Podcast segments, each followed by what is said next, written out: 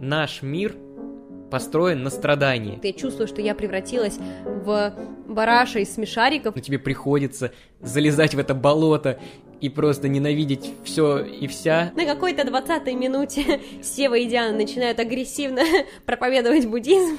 Никаких метамодернов на моей территории не лезть. Всем привет. Меня зовут Диана. А меня зовут Сева. И вместе мы подкаст «Сиди». Мы записываем этот дубль с 15-го раза, а все потому, что мы отсутствовали на вещательных площадках подкастерских больше 3 месяцев. Дело в том, что у нас были летние каникулы, мы все еще школьники. Нет, Диана, мы уже студенты. Но все равно у нас, тем не менее, были летние каникулы, на которых мы отдыхали и планировали развитие нашего подкаста, которое, кстати, осуществилось. Ведь теперь мы вещаем в новой студии, в скобочках, в новой квартире. Мы купили квартиру. Да, мы купили квартиру, спасибо за донаты, которых не было. Но они могут быть. О чем мы поговорим чуть-чуть позднее, а сейчас я закончу мысль по поводу нового помещения, в котором появилось новое кресло и новый микрофон для потенциальных гостей, которых вы услышите в подкасте «Сиди» уже совсем-совсем скоро. Я там заикнулась о том, что теперь вы можете нас поддержать финансово, и это вовсе не шутка или оговорка. У нас действительно появилась новая площадка для вещания. Сева, давай, врывайся. Эта площадка называется Boosty, возможно, вы о ней слышали.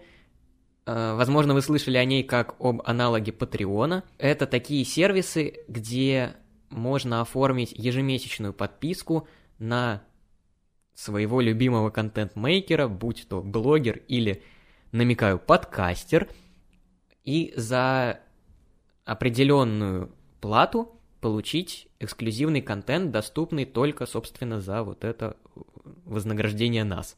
Каким же эксклюзивным контентом мы будем готовы поделиться с вами в этом году? Ну, во-первых, у нас есть возможность подарить вам эксклюзивную возможность послушать подкаст на день раньше и узнать все тайны, сидящие в нашей Севой голове на день раньше, потому что это явно очень важная информация, которая спасет мир.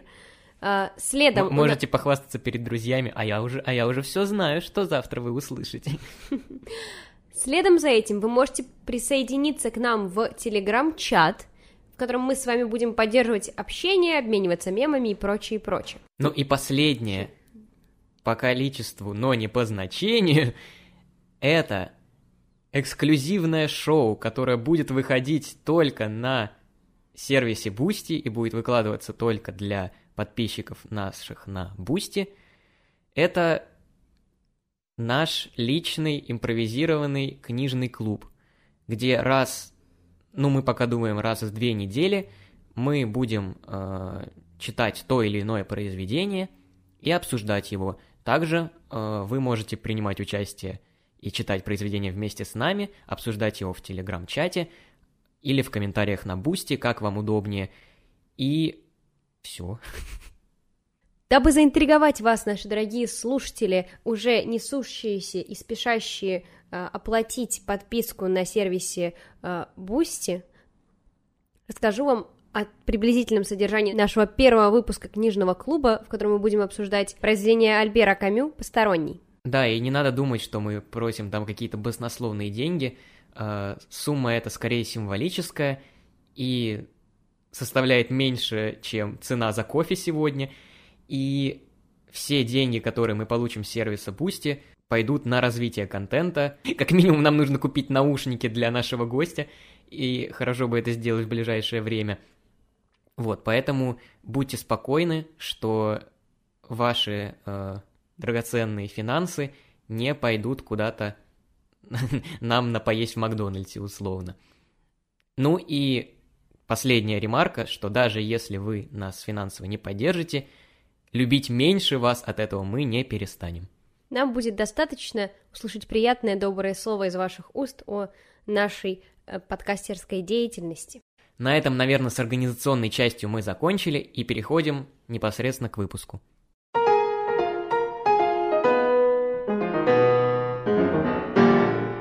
В сегодняшнем выпуске мы с Севой просто очень долго будем отвечать на вопрос о том, как прошло наше лето, пытаемся понять, правильно ли мы распорядились своим свободным временем и какой опыт нам это принесло. Сева, как прошло твое лето в общем и целом? Ну, если отвечать односложно, скорее неплохо. Оно было не таким продолжительным, как, может быть, я бы того хотел, потому что фактически мой отдых начался только с середины июля, а до этого я, собственно, сдавал экзамены, ездил на научную конференцию, хочу перед вами понтануться, которая на самом деле оказалась не такой шикарный и масштабный, как я ожидал, но тем не менее все равно это прикольный экспириенс. Ну у меня еще была практика в вузе, и вот когда я ее закончил, я выдохнул, подумал, все, можно отдыхать, но столкнулся с новой проблемой, что, готовясь ко всем вот этим вот активностям, я не продумал, какой будет мой отдых, никуда особо ездить я не запланировал, все мои друзья куда-то разъехались, и я остался один. Но это принесло мне очень интересный опыт и осознание того, что я научился существовать сам с собой в одиночку и не чувствовать себя как-то некомфортно. Потому что раньше, если я оставался один на какое-то продолжительное время, я либо начинал скучать, либо начинал загоняться, там какие-то дебильные мысли лезли мне в голову, я грустил, что вот все меня бросили. А сейчас я как-то пересмотрел свои взгляды на одиночество и стал получать от этого удовольствие. И весь мой день в августе проходил так, что утром я завтракал, там собирал рюкзак. Ого, завтракал утром. Да, неожиданно. Утром я завтракал, собирал вещи там в рюкзак и ходил гулять просто один, там, слушал какую-нибудь аудиокнигу или музыку, или подкаст, или просто ничего не слушал, а просто размышлял. И прекрасно себя чувствовал, то есть я мог ходить до глубокого вечера абсолютно в одиночестве и не чувствовать себя каким-то отщепенцем, каким-то, или, не знаю, дурачком. Вот, поэтому в плане каких-то внутренних инсайдов это лето оказалось очень прикольным. Давай так, топ-3 главных воспоминаний и впечатлений этого лета. Именно, вот знаешь, такими картинками, какими-то визуальными образами или событиями тебя поразившим. Ну, допустим, ты гулял, такой, господи, это лучший закат, который я видел, или это отражающийся луч луны на бутылке, лежащей в парке, мимо которой я шел, что-нибудь такое. Наверное, топ-3 я сейчас не назову из-за своей плохой памяти, но самый мой запоминающийся момент — это был вечер, когда я посмотрел лекцию прекрасного музыковеда Анны Веленской по музыке группы Radiohead, которую я очень люблю, и у меня зародилась идея, а что если взять велосипед и поехать переслушивать все альбомы Radiohead. И что-то я так загорелся, быстренько собрался, поехал, и это был такой потрясающий вечер. Еще была замечательная погода, было очень жарко, но уже был довольно поздний вечер, там часов 7-8, поздний, ладно, не очень поздний вечер, но жара уже все равно пошла на спад, и вот была максимально комфортная температура, еще небо ясное, и такое все розовое, закатное, и ты слушаешь эту прекрасную музыку, ты вспоминаешь, как ты в детстве впервые послушал альбом OK Computer, и где там первая песня Airbag, где там ду-ду-ду, этот дисторшенный охеренный звук, и это такой нереальный кайф. Я прокатался часа 3 или 4, и улыбка все это время с моего лица не сползала, и я приехал такой довольный, такой воодушевленный. И это был потрясающий вечер, наверное, один из лучших вечеров в моей жизни вообще. На этом, наверное, мой допрос закончился. Давай, Диана, к тебе перейдем. Что у тебя интересного произошло за лето? В этом отношении мне очень нравится песня Олега Митяева, по-моему, такая с налетом шансона песня «Лето — это маленькая жизнь». И мое именно таково, потому что попытаться собрать единую картину из всех вот этих сумбурных и разнородных событий, происходивших летом, просто невозможно. Я не могу сказать, что это было там лучшим летом моей жизни, и что оно подарило мне что-то новое, но в целом я рада, что я прожила этот период, потому что были какие-то вещи меня удивившие, были приятные моменты. Если вот так разбирать по крупицам, то можно вспомнить отдельные вот вечера. Я все-таки, наверное, буду в состоянии собрать топ-3, наверное. Вот тоже удивительно, но факт, в мой топ тоже войдет поездка на велосипеде. Удивительный эпизод из моей жизни. Как-то раз мы были у моего знакомого, с моей подругой. Его зовут Сева. Мы просто тоже на великах катались. Да, да, это был тоже потрясающий, кстати, летний эпизод. Но этот несколько иной. В общем, я была у своего друга со своей подругой. И мы отвратительно, просто в хлам рассорились с подругой. Замечательный эпизод моего лета. Топ-3. По-моему, ты не очень хорошо понимаешь правила игры. Ну, в общем, мы поругались, и я что-то не обратила внимания на время, а метро уже, оказалось, закрылось. И то есть, мало того, что я была в конце города, одна, поругавшаяся с подругой, то есть мне как минимум даже некому было идти, у меня не было не то чтобы, у меня было не то чтобы много денег на такси, но и более того, мне не очень хотелось их тратить на эти цели непосредственно. И тут мой взор упал на велосипеды, и я подумала, ё-моё, кажется, это этот момент, потому что я до этого весь год, весь второй курс я проходила с идеей в голове о том, что мне обязательно надо ночью покататься на велосипеде по Петербургу. И так ее и не воплотила. И вот, наконец-таки, мне предоставился шанс, представилась возможность это сделать. Это было великолепно, и развязка тоже очень смешная, под стать всей истории, потому что вот 7 километров от Лесной до Василеостровской я прокатила вообще с неистовым удовольствием, не встретив ни одной живой души, только огни Петроградской стороны меня встречали и приветствовали. И я при всем при этом еще уповала успеть до развода мостов, но вот ровно в ту секунду, как я подъехала на велосипеде к мосту, он развелся, и в итоге я просто еще сидела 1,5 часа, но провела очень хорошо вечер с Харуки Мураками, каким-то единственным работающим кафе, мясным кафе, в котором я попросила приготовить мне капучино. И я сидела так 1,5 часа, читала вдумчиво «Норвежский лес», потом успела ровно вот в момент опускающихся мостов перебраться на свою, значит, коломенскую сторону и отправиться домой. И вот, в принципе, этот эпизод, он достаточно четко описывает мое лето, потому что какие-то ссоры были бесконечные, от каких-то людей мне пришлось там сепарироваться как-то, понять, что наши пути не то чтобы разошлись, но, кажется, держаться за ручку на этом пути нам точно не следует больше, вот. Но при этом всем каждая такая неурядица, она сменялась каким-то витком приятных ощущений и эмоций, которые мне дарило это лето. Вот. Вторым таким событием, простите меня за то, что я краду огромное количество эфирного времени на вот эти истории. Да нормально, мы тут болтаем, сидим чисто все. Все свои. Это экскурсия по «Идиоту» в День Достоевского. Точно. Как ты забыл совершенно этот незначительный эпизод моей жизни. Да, расскажи. Сева сейчас тоже вспомнил, что он там присутствовал. И, кстати, Севе повезло больше, потому что ему подарили шоколадку, а мне не подарили. Вот.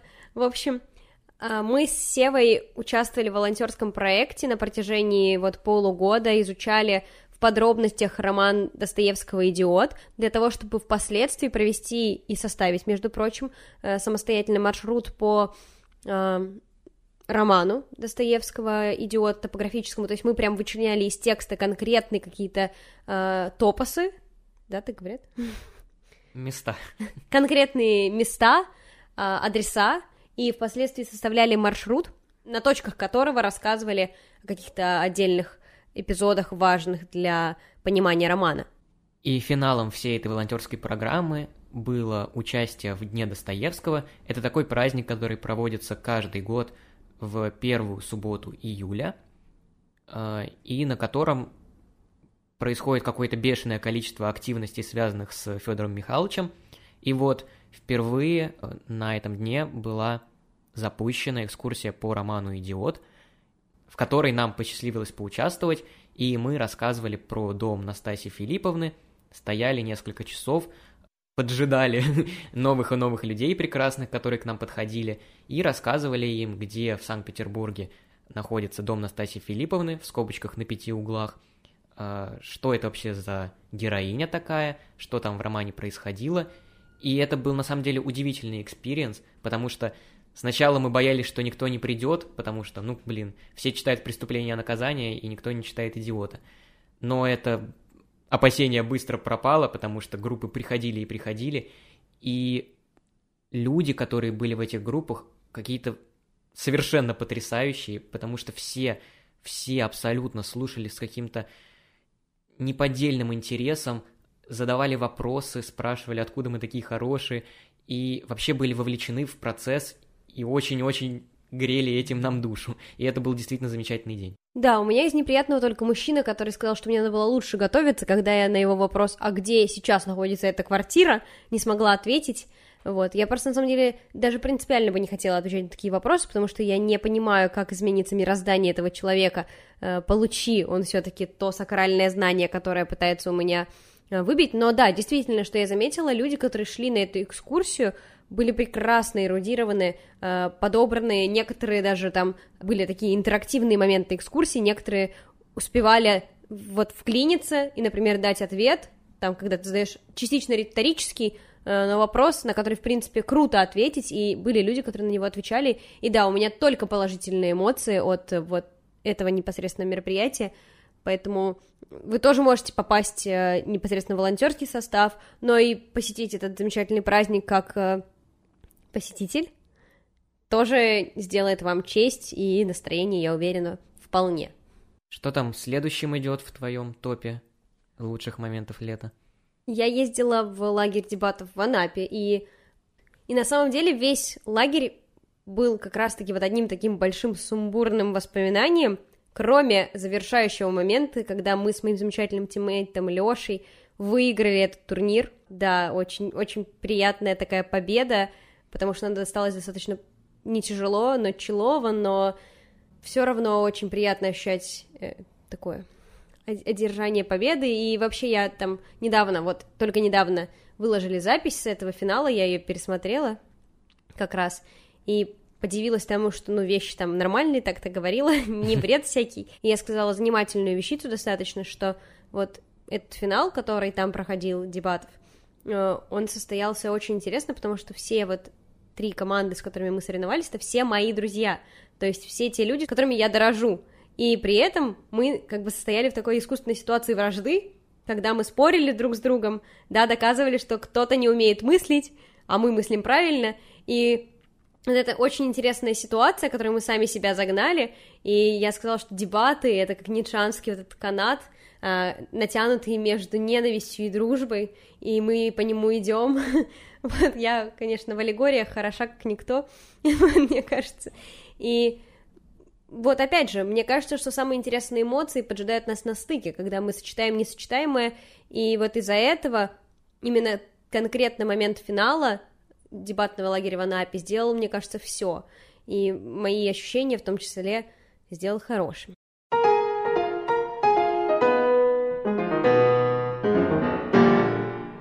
Вот эти прекрасные воспоминания, они закончились, и началась полоса, на самом деле, очень странных неудач, поджидавших меня на углу лета, потому что я сделала химическую завивку себе, и, несмотря на то, что большая часть моих знакомых говорит о том, что все хорошо, и мне идет эта смена имиджа, и я так не считаю, потому что, во-первых, она была, ну, парадоксально дорогой, а тем более, когда ты понимаешь, что ты заплатил еще за что-то, что тебе не нравится, за что-то, что там влияет на так или иначе качество твоих волос, и ты такой, ну, блин... Я просто сама себе палач в этой ситуации, вот, из-за этого, конечно, мое лето подпортилось, потому что я еще более того возлагала какие-то нереальные ожидания на химическую завивку, у меня тогда был какой-то такой небольшой депрессивный эпизод, и я планировала себе достать из него, непосредственно протянув руку помощи химической завивки, разнообразия, нового экспириенса. В итоге вышел эпизод из «Короля льва», где Муфаса протягивает лапу брату Шраму, а тот такой, пока, летит в бездну. Вот, и произошло приблизительно так с моим эмоциональным состоянием, потому что в первые минуты еще было... Вот, это замечательная сцена, я думаю, каждый рано или поздно с ней сталкивался в жизни, когда вас разворачивают... Когда вы делаете милирование. Когда вас разворачивает к зеркалу парикмахер, и там совсем не то, что вы хотели увидеть, и тебя спрашивают, тебе нравится, и ты такой... Да, потому что ты не можешь физически сказать нет. Я еще просто сижу, у меня глаза на мокром месте, потому что я чувствую, что я превратилась в бараша из смешариков, а у меня вообще не было желания им становиться, вот. И она, ну, она меня фотографирует, такая, вот, улыбнись, тебе ж так хорошо, когда ты улыбаешься, и вот этот вот мем с дедом, который улыбается, такой больной улыбкой, это была я, и я всю поездку в маршрутке прорыдала, Пока я поднималась до 5-го этажа 20 минут, потому что на каждом пролете мне надо было остановиться, порыдать, вот, и, короче... Но сейчас я в целом смирилась и подумала, что надо пытаться быть изворотливой и находить плюсы во всем, во всех видоизменениях, и сейчас я даже скорее могу признать, что мне нравится даже больше, чем было раньше, вот так. А что не так пошло у тебя этим летом? Знаешь, вот ты когда задала мне этот вопрос, я вот до сих пор пытаюсь что-нибудь вспомнить такое прям супер негативное, но не могу и не знаю из-за чего, то ли из-за того, что этого не было, но, скорее всего, давайте так, это было, но, видимо, просто мое сознание отсекает все негативное, и чему на самом деле я благодарен, потому что в реальном времени негатива уже хватает, но, тем не менее, я не могу вспомнить вот такого состояния, чтобы я был прямо подавлен, и мне не хотелось жить или что-нибудь такое. Таких упаднических прямо моментов я вспомнить не могу. Конечно, были какие-то незначительные трудности.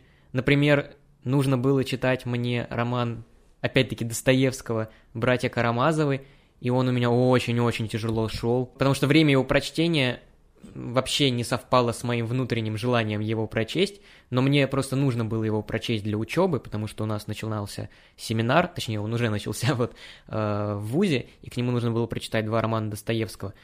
И это осознание того, что ты не хочешь сейчас читать вот эти вот глубокие экзистенциальные мысли, ты хочешь отдохнуть и покайфовать, но тебе приходится залезать в это болото и просто ненавидеть все и вся. Это, конечно, было очень неприятно, но, тем не менее, я стойко осилил и прочел этот роман. Роман, конечно, замечательный, но вот вообще не для летнего чтения, правда. Что еще такого было? Да не знаю, ну, может быть, если вспомню, потом в комментариях напишу, но вот прям вот таких вот грустных моментов я припомнить не могу, что, наверное, классно.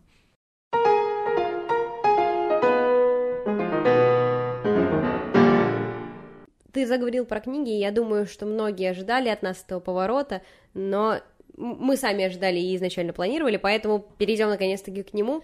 Как прошла книжная составляющая твоего лета? Прошла она не так, как я ожидал, потому что я думал, что это лето будет у меня сплошь филологическим, и я буду повышать свою квалификацию в знаниях тех или иных касаемо филологии. Я собирался прочесть «Занимательную Грецию» Михаила Гаспарова, собирался прочесть «Морфологию волшебной сказки» Пропа и стать таким вот теоретическим гигантом в филологии, перед всеми понтоваться, но... Этому не суждено было сбыться, потому что было много всяких дел, и я все время такой, ну вот я сейчас лучше возьму что-нибудь художественное, что-нибудь полегче, а серьезное оставлю на потом. И так и получилось, но тем не менее я все равно доволен своим летом, потому что я прочитал «Госпожу Бовари», которую давно хотел прочитать, прочитал, внимание, прочитал «Улисса», и это еще одна моя гордость за лето. Если кто не знает, «Улисс» — это один из самых сложных романов, считается. Это великий модернистский роман, который писался больше 10 лет, и который содержит в себе просто все, наверное, возможное. Изучению этого романа можно без шуток посвятить целую жизнь, что и сделал практически переводчик этого романа Сергей Харужий. Вот, это просто титаническая, колоссальная работа, которую трудно было писать Джеймсу Джойсу, но также очень трудно читать нам сегодня. И это действительно была работа, которую я осилил и очень горд тем, что у меня получилось. Потому что сложность вся этого романа в том, что, во-первых, практически каждая строчка этого романа — это отсылка к чему-то, причем не, знаете, там, какому-то дешевенькому роману или еще чему-нибудь, а какому-нибудь Фоме Аквинскому или там Аристотелю. И за одной крохотной фразой может скрываться огромный-огромный смысл. И также этот роман поделен на 18 эпизодов, и каждый эпизод, практически каждый, это новая художественная задача для Джойса. Например, если я не ошибаюсь, 14 глава — это глава, в которой Джойс решил показать эволюцию английского языка. И, постепенно, по мере прочтения текста, ты начинаешь с каких-то древнеанглийских слов, диалектов, переходишь к языку Шекспира, потом к языку викторианской Англии и уже к более-менее современному английскому. И вы представьте, как это сложно, неимоверно трудно писать и очень трудно переводить. Я до сих пор не понимаю, как это было осуществлено. И это только один эпизод из 18. А что там творит Джойс в других, я вообще уже даже говорить не хочу, потому что это что-то за гранью добра и зла. Вот. Но это действительно великий роман, и его прочтение я не забуду никогда, наверное. Круто, я завидую тебе, потому что для меня это все еще пока недостижимая мечта. Не знаю, когда я смогу выделить время на Улисса, но обязательно доберусь. А ты, Диана, что почитала? Что интересного? Какие инсайды новые? Я ушла в книжный запой, потому что я позволила себе прочитать все, что возбранялось до этого, ввиду того, что надо было читать непосредственно учебную литературу. И я, ознакомилась. Из того, что мне понравилось больше всего, прямо сейчас открываем мой книжный профиль и изучаем. Это «Москва-петушки» по Севиной рекомендации. Я обещала это сделать очень давно. Настолько давно, что Сева в какой-то момент не выдержал и подарил мне на 8 марта просто книжку уже такой со словами пожалуйста, просто прочитай». Вот, и это стоило того. Мне очень понравилось. И вошло в настроение. На самом деле это очень важно, и я всегда радуюсь даже не столько тому, что книжка интересная, сколько тому, что она совпала с моим настроением, потому что я ощущаю, у меня... У Набокова была синестезия, когда он ощущал, например, слова цветами, а у меня так с временами года и книгами, то есть я прям могу читать, такая, нет, это осенняя книга, закрою ее сейчас, открою осенью, а «Москва-петушки» прямо on time. Кстати, в тему «Москвы-петушки» я прочитал еще биографию Ерофеева, которую написал Олег Ликманов и другие, я забыл, к сожалению, там 3 автора. И это просто, конечно, удивительный человек был, удивительная внутренняя свобода была в нем, удивительная начитанность, удивительная чуткость и доброта, и удивительное чувство искусства. Например, он очень-очень любил классическую музыку, и когда пластинку включали с каким-нибудь условным Шубертом, он лежал и плакал, потому что он не мог не плакать, настолько это прекрасно, и настолько он это чувствовал. И это, конечно, был удивительный человек. И мне очень жалко, что некоторые отвергают прочтение «Москвы-петушков», потому что там же про алкоголика какого-то, который там ездит, матерится и бухает в электричке, что там может быть прекрасного. И, просто упускают знакомство с таким удивительным человеком, что, это очень обидно на самом деле. Потом... я ознакомилась с еще одной рекомендацией Севиной, это «День опричника», при том, что я прочитала до этого сборник рассказов «Пир» Сорокинский, я не была знакома с наиболее известной его вещью, и это, конечно, тоже будоражащая мозг штуковина, если вы не читали «День опричника». Я думаю, что, в принципе, это очень хорошая книга для знакомства непосредственно с Сорокиным, и не делайте, как я... читайте или делайте, как я, делайте, что хотите. Да, управляйте своей жизнью сами. Потом я прочитала потрясающую книжку про буддизм глазами физика, и я решила, что я хочу углубиться на самом деле в эту тему, не только в буддологию, это называется так, кстати, не только в буддологию, я уже нашла некоторый пул литературы, которую хочу прочитать относительно этой темы, но и непосредственно в саму религию, потому что она мне всегда казалась наиболее рациональной, и это тот жизненный постулат, который для меня всегда был первостепенным, и я прислушивалась именно к нему в первую очередь, и поэтому все ждите момент, когда я приду на подкаст, такая, сегодня я буддистка. Диана, это какое-то удивительное совпадение, я не знала того факта, что ты читала книжку про буддизм, но буквально несколько дней назад я закончил читать книжку «Введение в буддизм», потому что, видимо, как-то синхронно мы с тобой пришли к идее того, что это очень прикольная религия, и я прямо, на самом деле, во-первых, удивлен этому совпадению, а также восхищен религией буддизм, мыслью, которая там заложена, потому что Во-первых, самое удивительное, что это самая древняя религия на самом деле, что не очевидно. Кажется, что там христианство и ислам, они подревнее, а буддизм был еще до всего этого. Но это не самое основное. Самое основное — это 4 истины, на которых держится буддизм. И самая первая истина, которую как будто бы нужно уже запомнить всем, это то, что наш мир построен на страдании.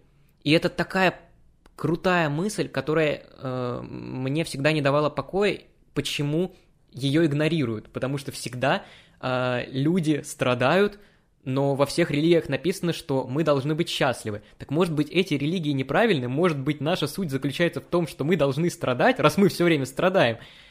Вот, и что самое крутое, буддизм даже не пытается как-то аргументировать свою позицию, он просто говорит, ну вот так вот есть, вот так вот мы страдаем. И цель нашего существования — это разорвать вот этот круг сансары, прийти в нирвану и кайфовать. Что как будто бы самая логичная оптика в нашем существовании, потому что, ну, все вокруг говорят, как все плохо, значит, нужно делать так, чтобы было все хорошо, и не строить себе иллюзии, что на самом деле все хорошо, когда мы видим, что все плохо. Моя книжка была посвящена... Моя, личная, я написала, была посвящена сопоставлению буддизма и физики, и там оказались очень интересные пересечения, вот именно рационалистические, и мне больше всего срезонировала история про карму. Ведь карма — это не про то, что ты совершаешь плохое, получаешь плохое, хорошее, хорошее. Это про то, что сила действия равна силе противодействия. То есть ровно столько, сколько ты вкладываешь, ты получаешь обратно. И собрались тут, конечно, буддологи, буддисты великие, но да, меня тоже поражает эта религия до глубины души, потому что там все. Вот мне кажется просто, что некоторые, например, постулаты христианства сейчас уже устарели и абсолютно не актуальны, и невозможно их пересмотреть и приложить подорожником к нашему, например, поколению, в то время как буддизм можно трактовать и трактовать, там просто нет возможности упереться в столб и попасть в тупик религиозный, потому что все эти идеи, его идеи будут актуальны всегда. Да, конечно, внезапный оборот принял наш подкаст, я не думал, что мы будем здесь про религию обсуждать. На какой-то 20-й минуте Сева и Диана начинают агрессивно проповедовать буддизм. Как прошло ваше лето? Следом за буддологией и буддизмом я перешла к другой религии, религии Дэвида Линча, потому что я прочитала... Во-первых, наконец-таки «Поймать большую рыбу». Не могу сказать, что это то, что надо читать каждому человеку вообще, в принципе, и особенно тем, которые хотят знать, как мыслит Дэвид Линч, потому что мне кажется, что это скорее такой коммерциализированный труд, который пытается выдать желаемое за действительное, но в целом я примерно так и ощущала, ну, то есть я не возлагала больших ожиданий на эту книгу, вот. И для меня это было просто как бы любая возможность, знаете, вот когда вы там любимого долго не видите, и любое там пересечение с ним в любой местности для вас счастье и подарок судьбы, вот у меня приблизительно так же. Вот, и еще я, получается, мало того, что перечитала «Поймать большую рыбу», я пересмотрела Twin Peaks вновь, по-моему, в 3-й раз, и больше пристального внимания уделила непосредственно 3-му сезону, потому что до этого я как-то там остановилась, по-моему, на 5-й серии, поняв, что я ничего не понимаю, а сейчас мне помогала книга Антона Долина «Твин Пикс. Дневник наблюдений».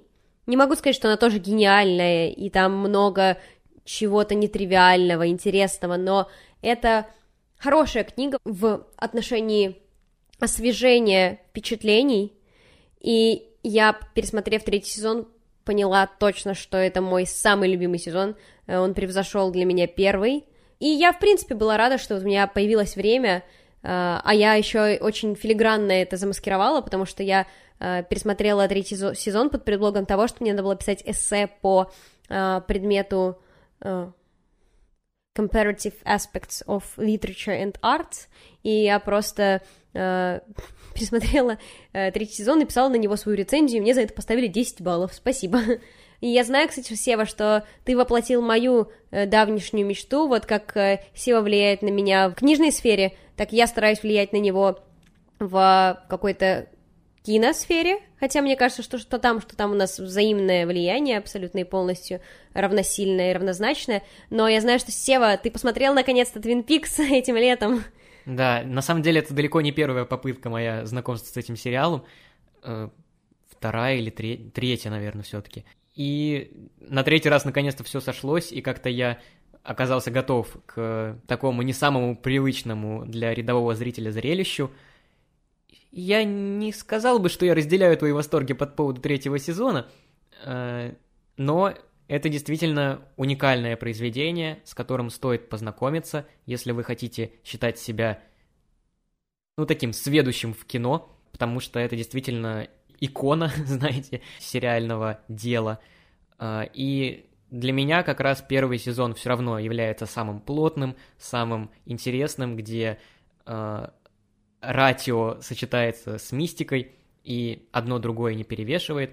А третий сезон — это вот Линч пошел в свою эту сферу любимую, и там уже просто «чё хотим, то и творим». Летаем в космосе, изрыгаем желтые всякие неприятные штуки и вообще прекрасно проводим время.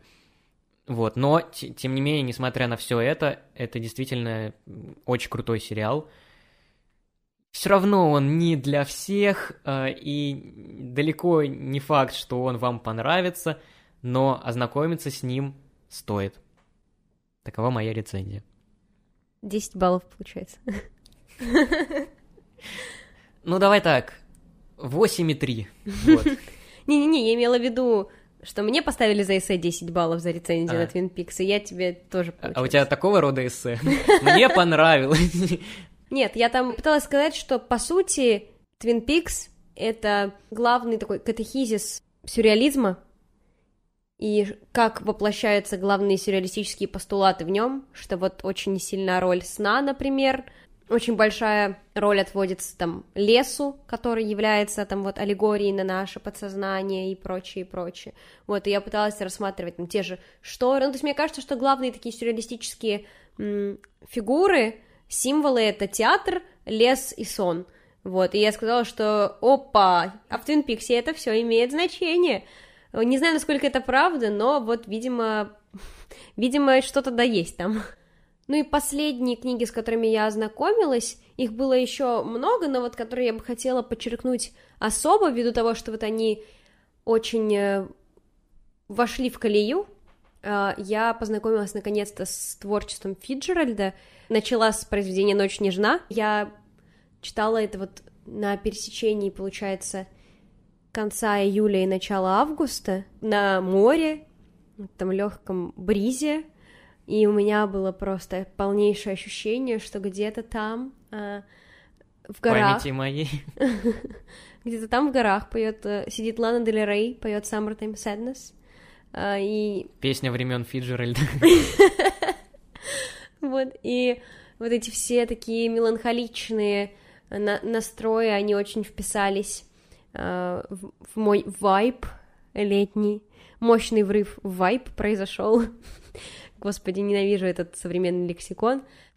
Но мне очень откликнулось, я словила много инсайдов посредством чтения этой книги, и мне очень понравилось. Я потом даже написала на нее отзыв на Лайфлибе и написала, что это настоящий такой релятивистский рай, потому что ты не знаешь, кого поддерживать, какому герою присобачиться и сказать, что вот мне не его разделяю, а его не разделяю, и ты в таком заблуждении, вот этой меланхолии, и очень интересно, короче, копаться в этих эмоциях, и я была рада, вот для меня Фиджеральд — это открытие этого лета.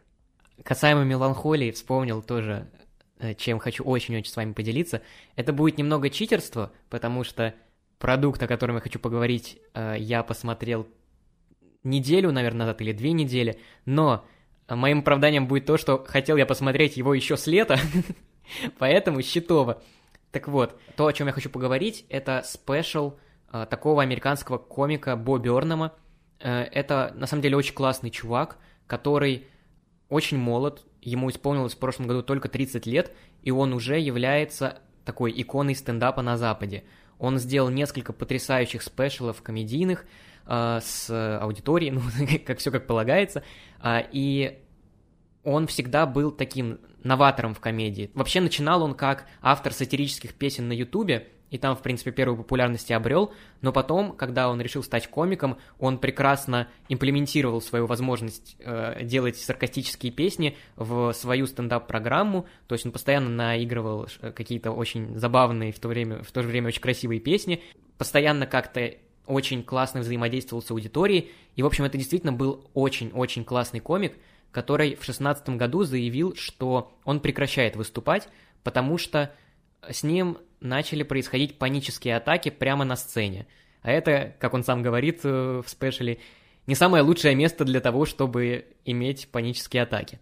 И все вот эти 5 лет он боролся с депрессией, которая так хорошенько по нему ударила, и в январе 2020 года он почувствовал, что вроде как он восстановился, и, может быть, он готов вернуться на сцену, выступать. И вы знаете, что произошло в январе 2020 года, и вот этот спешл, который он снял, он снимал его в течение года, это, по сути, дневник самоизоляции Бо Бёрнама. Но, не знаете, не вот этот дебильный дневник самоизоляции, где наши какие-то звезды эстрады сидят в зуме, ну, знаете, в период коронавируса выходила куча этих дебильных, сделанных на коленке шоу, а это действительно невероятно качественная работа, где Бо поет песни, которые он сочинил по поводу всего происходящего в мире, по поводу собственной рефлексии по всему происходящему. Все это сопровождается какими-то кадрами из его быта, какими-то монологами, где он задается вопросами, не оправдывает ли он коронавирусом просто свое собственное нежелание выходить в люди. И это очень-очень важная, на самом деле, работа, которая войдет, наверное, в коронавирусное искусство, если когда-нибудь такой термин будет существовать. И я очень советую вам это посмотреть, потому что это невероятная работа с музыкальной точки зрения. У меня весь Spotify сейчас забит песнями из этого альбома, из этого спешла, он выложил его отдельным альбомом. И также это невероятная демонстрация того, как человек с хорошими руками может сделать прекрасный контент из ничего. Потому что все, что есть у Бо Бёрнама, это квартира, просто двухкомнатная квартира, синтезатор, камера, микрофон и много света. Очень-очень много света. И вот этим грамотно настроенным светом он может добиваться какой-то фантастической картинки. Он может сделать стилизацию под клип 90-х, где там какой-нибудь Рокки Бальбоу тренируется. Он может сделать атмосферу моря. Да чего только он не может сделать, руководствуясь только собственными какими-то инстинктами и умением работать с техникой. И это невероятно смотреть на то, как человек просто на собственном примере доказывает тезис, что человек талантливый и талантлив во всем. И я, правда, очень рекомендую посмотреть вам этот спешл, и гарантирую, что уже на первой минуте, на моменте, где он поет «Bad look, I made you some content», вы полюбите этот спешл навсегда. И это, знаете, как говорят в наших русских деревнях, «The most iconic special ever». Вот. О, мило. Ты меня заинтриговал, я обязательно теперь ознакомлюсь на досуге. Ну вот, у меня из того, что меня потрясло, хотя я не уверена, насколько меня потряс этот фильм постольку, поскольку он великолепен, или постольку, поскольку я была готова к вот потрясениям и впускала их в свою жизнь, я посмотрела фильм, который является одним из самых любимых фильмов моего отца, это «Сладкий ноябрь», и я просто помню, что я помню, что этот фильм идет недолго, но большую его часть я просто прорыдала, потому что я ненавижу все вот эти приторные любовные истории, это точно не для меня, и обычно я всегда сижу полфильма с закатанными глазами о том, что, в жизни так не бывает, и более того, даже если бывает, какая же это едота с украинского гадости, вот. А «Сладкий ноябрь» я просто провела большую часть фильма в слезах, потому что это очень трогательная история, и на самом деле вот сейчас я тоже немножко считерю относительно хрупкости и мимолетности нашей жизни, очень маленького веса ее, того, насколько быстро она может подойти к концу, испариться, и то, насколько призрачны, на самом деле, ее контуры, вот об этом, во-первых, «Сладкий ноябрь», а во-вторых, то, что я смотрю сейчас «Игру в кальмара». Я, в общем, села на пароход общественного мнения и укатила с ними вот в Южную Корею, видимо, и решила смотреть по всеобщей рекомендации. Знаете, это единственная пока что всеобщая рекомендация, которая меня ни разу не разочаровала. Я посмотрела 4 или 5 серий к сегодняшнему дню, и, ну вот, если в «Сладком ноябре» это, конечно, трогательное показано, то насколько спонтанно может подойти что-то к концу, то здесь как раз-таки показана жестокая сторона этого вопроса, и это тоже, конечно, ужасает. И, ну вот, и с одной стороны, не знаю, зачем я сейчас сопоставила два этих произведения, но просто, как мне показалось, что в каком-то моменте они отражают одно и то же, просто с разных позиций. Вот. А летом я так поняла, что я не то чтобы успела много чего посмотреть, на самом деле. Ну вот, из фильмов я помню, что я точно пол летней ночи прорыдала под «Сладкий ноябрь». Ну, тогда я посмотрю «Сладкий ноябрь», а ты посмотришь спешл Бо Бёрнама. Кстати, он есть с субтитрами в группе All Stand Up. Заходите и прямо там увидите на главной странице, и прекрасно можете его посмотреть. Нам не платили за эту рекламную интеграцию. Не, All Stand Up я готов рекламировать вообще хоть бесплатно, хоть я даже им заплатить должен за то, что их рекламировать. Они делают очень большое дело, двигают комедию нашу, и не только нашу. В общем, молодцы. Молодцы, ребята. Ну, я, кстати, тоже двигала комедию летом, потому что я посмотрела, мне кажется, большую часть выпусков «Книжного клуба». Всем. А сколько спешалов Стюарта Ли ты посмотрела за лето? Ладно. Ну, я просто, в принципе, очень далека от этого, но если мне что-то вот понравится, то все, хавайся, прячься с украинского. Вот. Украинские ставки в нашем подкасте. Ну, в общем, и я прибегла к тому, чтобы посмотреть большую часть выпусков, даже дошло до того, что я покупала какие-то книжки, для того, чтобы посмотреть выпуски отдельные. Я, например, так изначально... Ну, вот, частично этим я руководствовалась при покупке камеры обскуры Набокова, потому что мне было интересно посмотреть, что скажут. И, кстати, вот здесь у меня были очень противоречивые ощущения, потому что мне не то чтобы понравилось это произведение, но просто я отношусь к Набокову серьезно. И если я к чему-то серьезно отношусь, я не могу потом над этим смеяться. То есть я прям такая...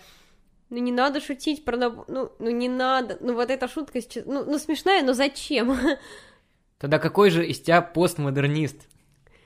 А я в метамодерне. Все, я перебежала.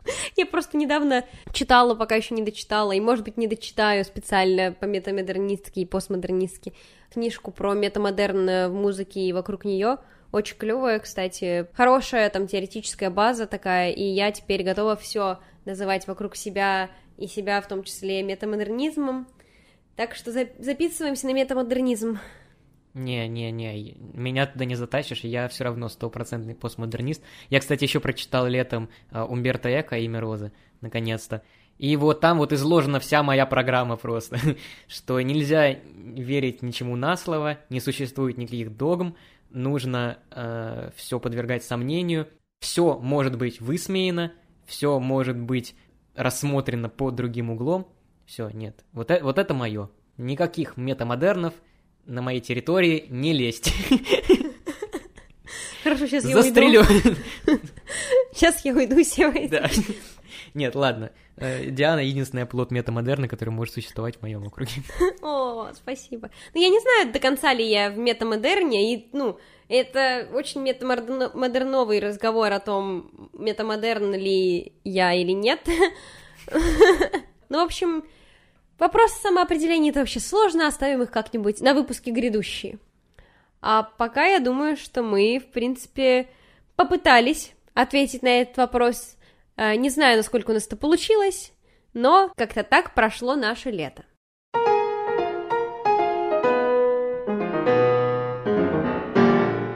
На этом мы с вами прощаемся, ожидаем ваших репостов, лайков, рассказов о нас своим друзьям, подписок на Boosty и присоединений, допустим, к нам в Telegram-чат. Ну и, конечно же, очень большого количества прослушиваний. Не подводите наши ожидания. Недавно запустились подкасты в Spotify, все слушаем, все подписываемся, потому что Spotify — это единственный сервис, который дает нам статистику, какой человек слушает, сколько ему лет, какого он гендер и так далее. Поэтому дайте нам цифры и не подводите наших ожиданий. Спасибо за прослушивание, до новых встреч, пока! Пока!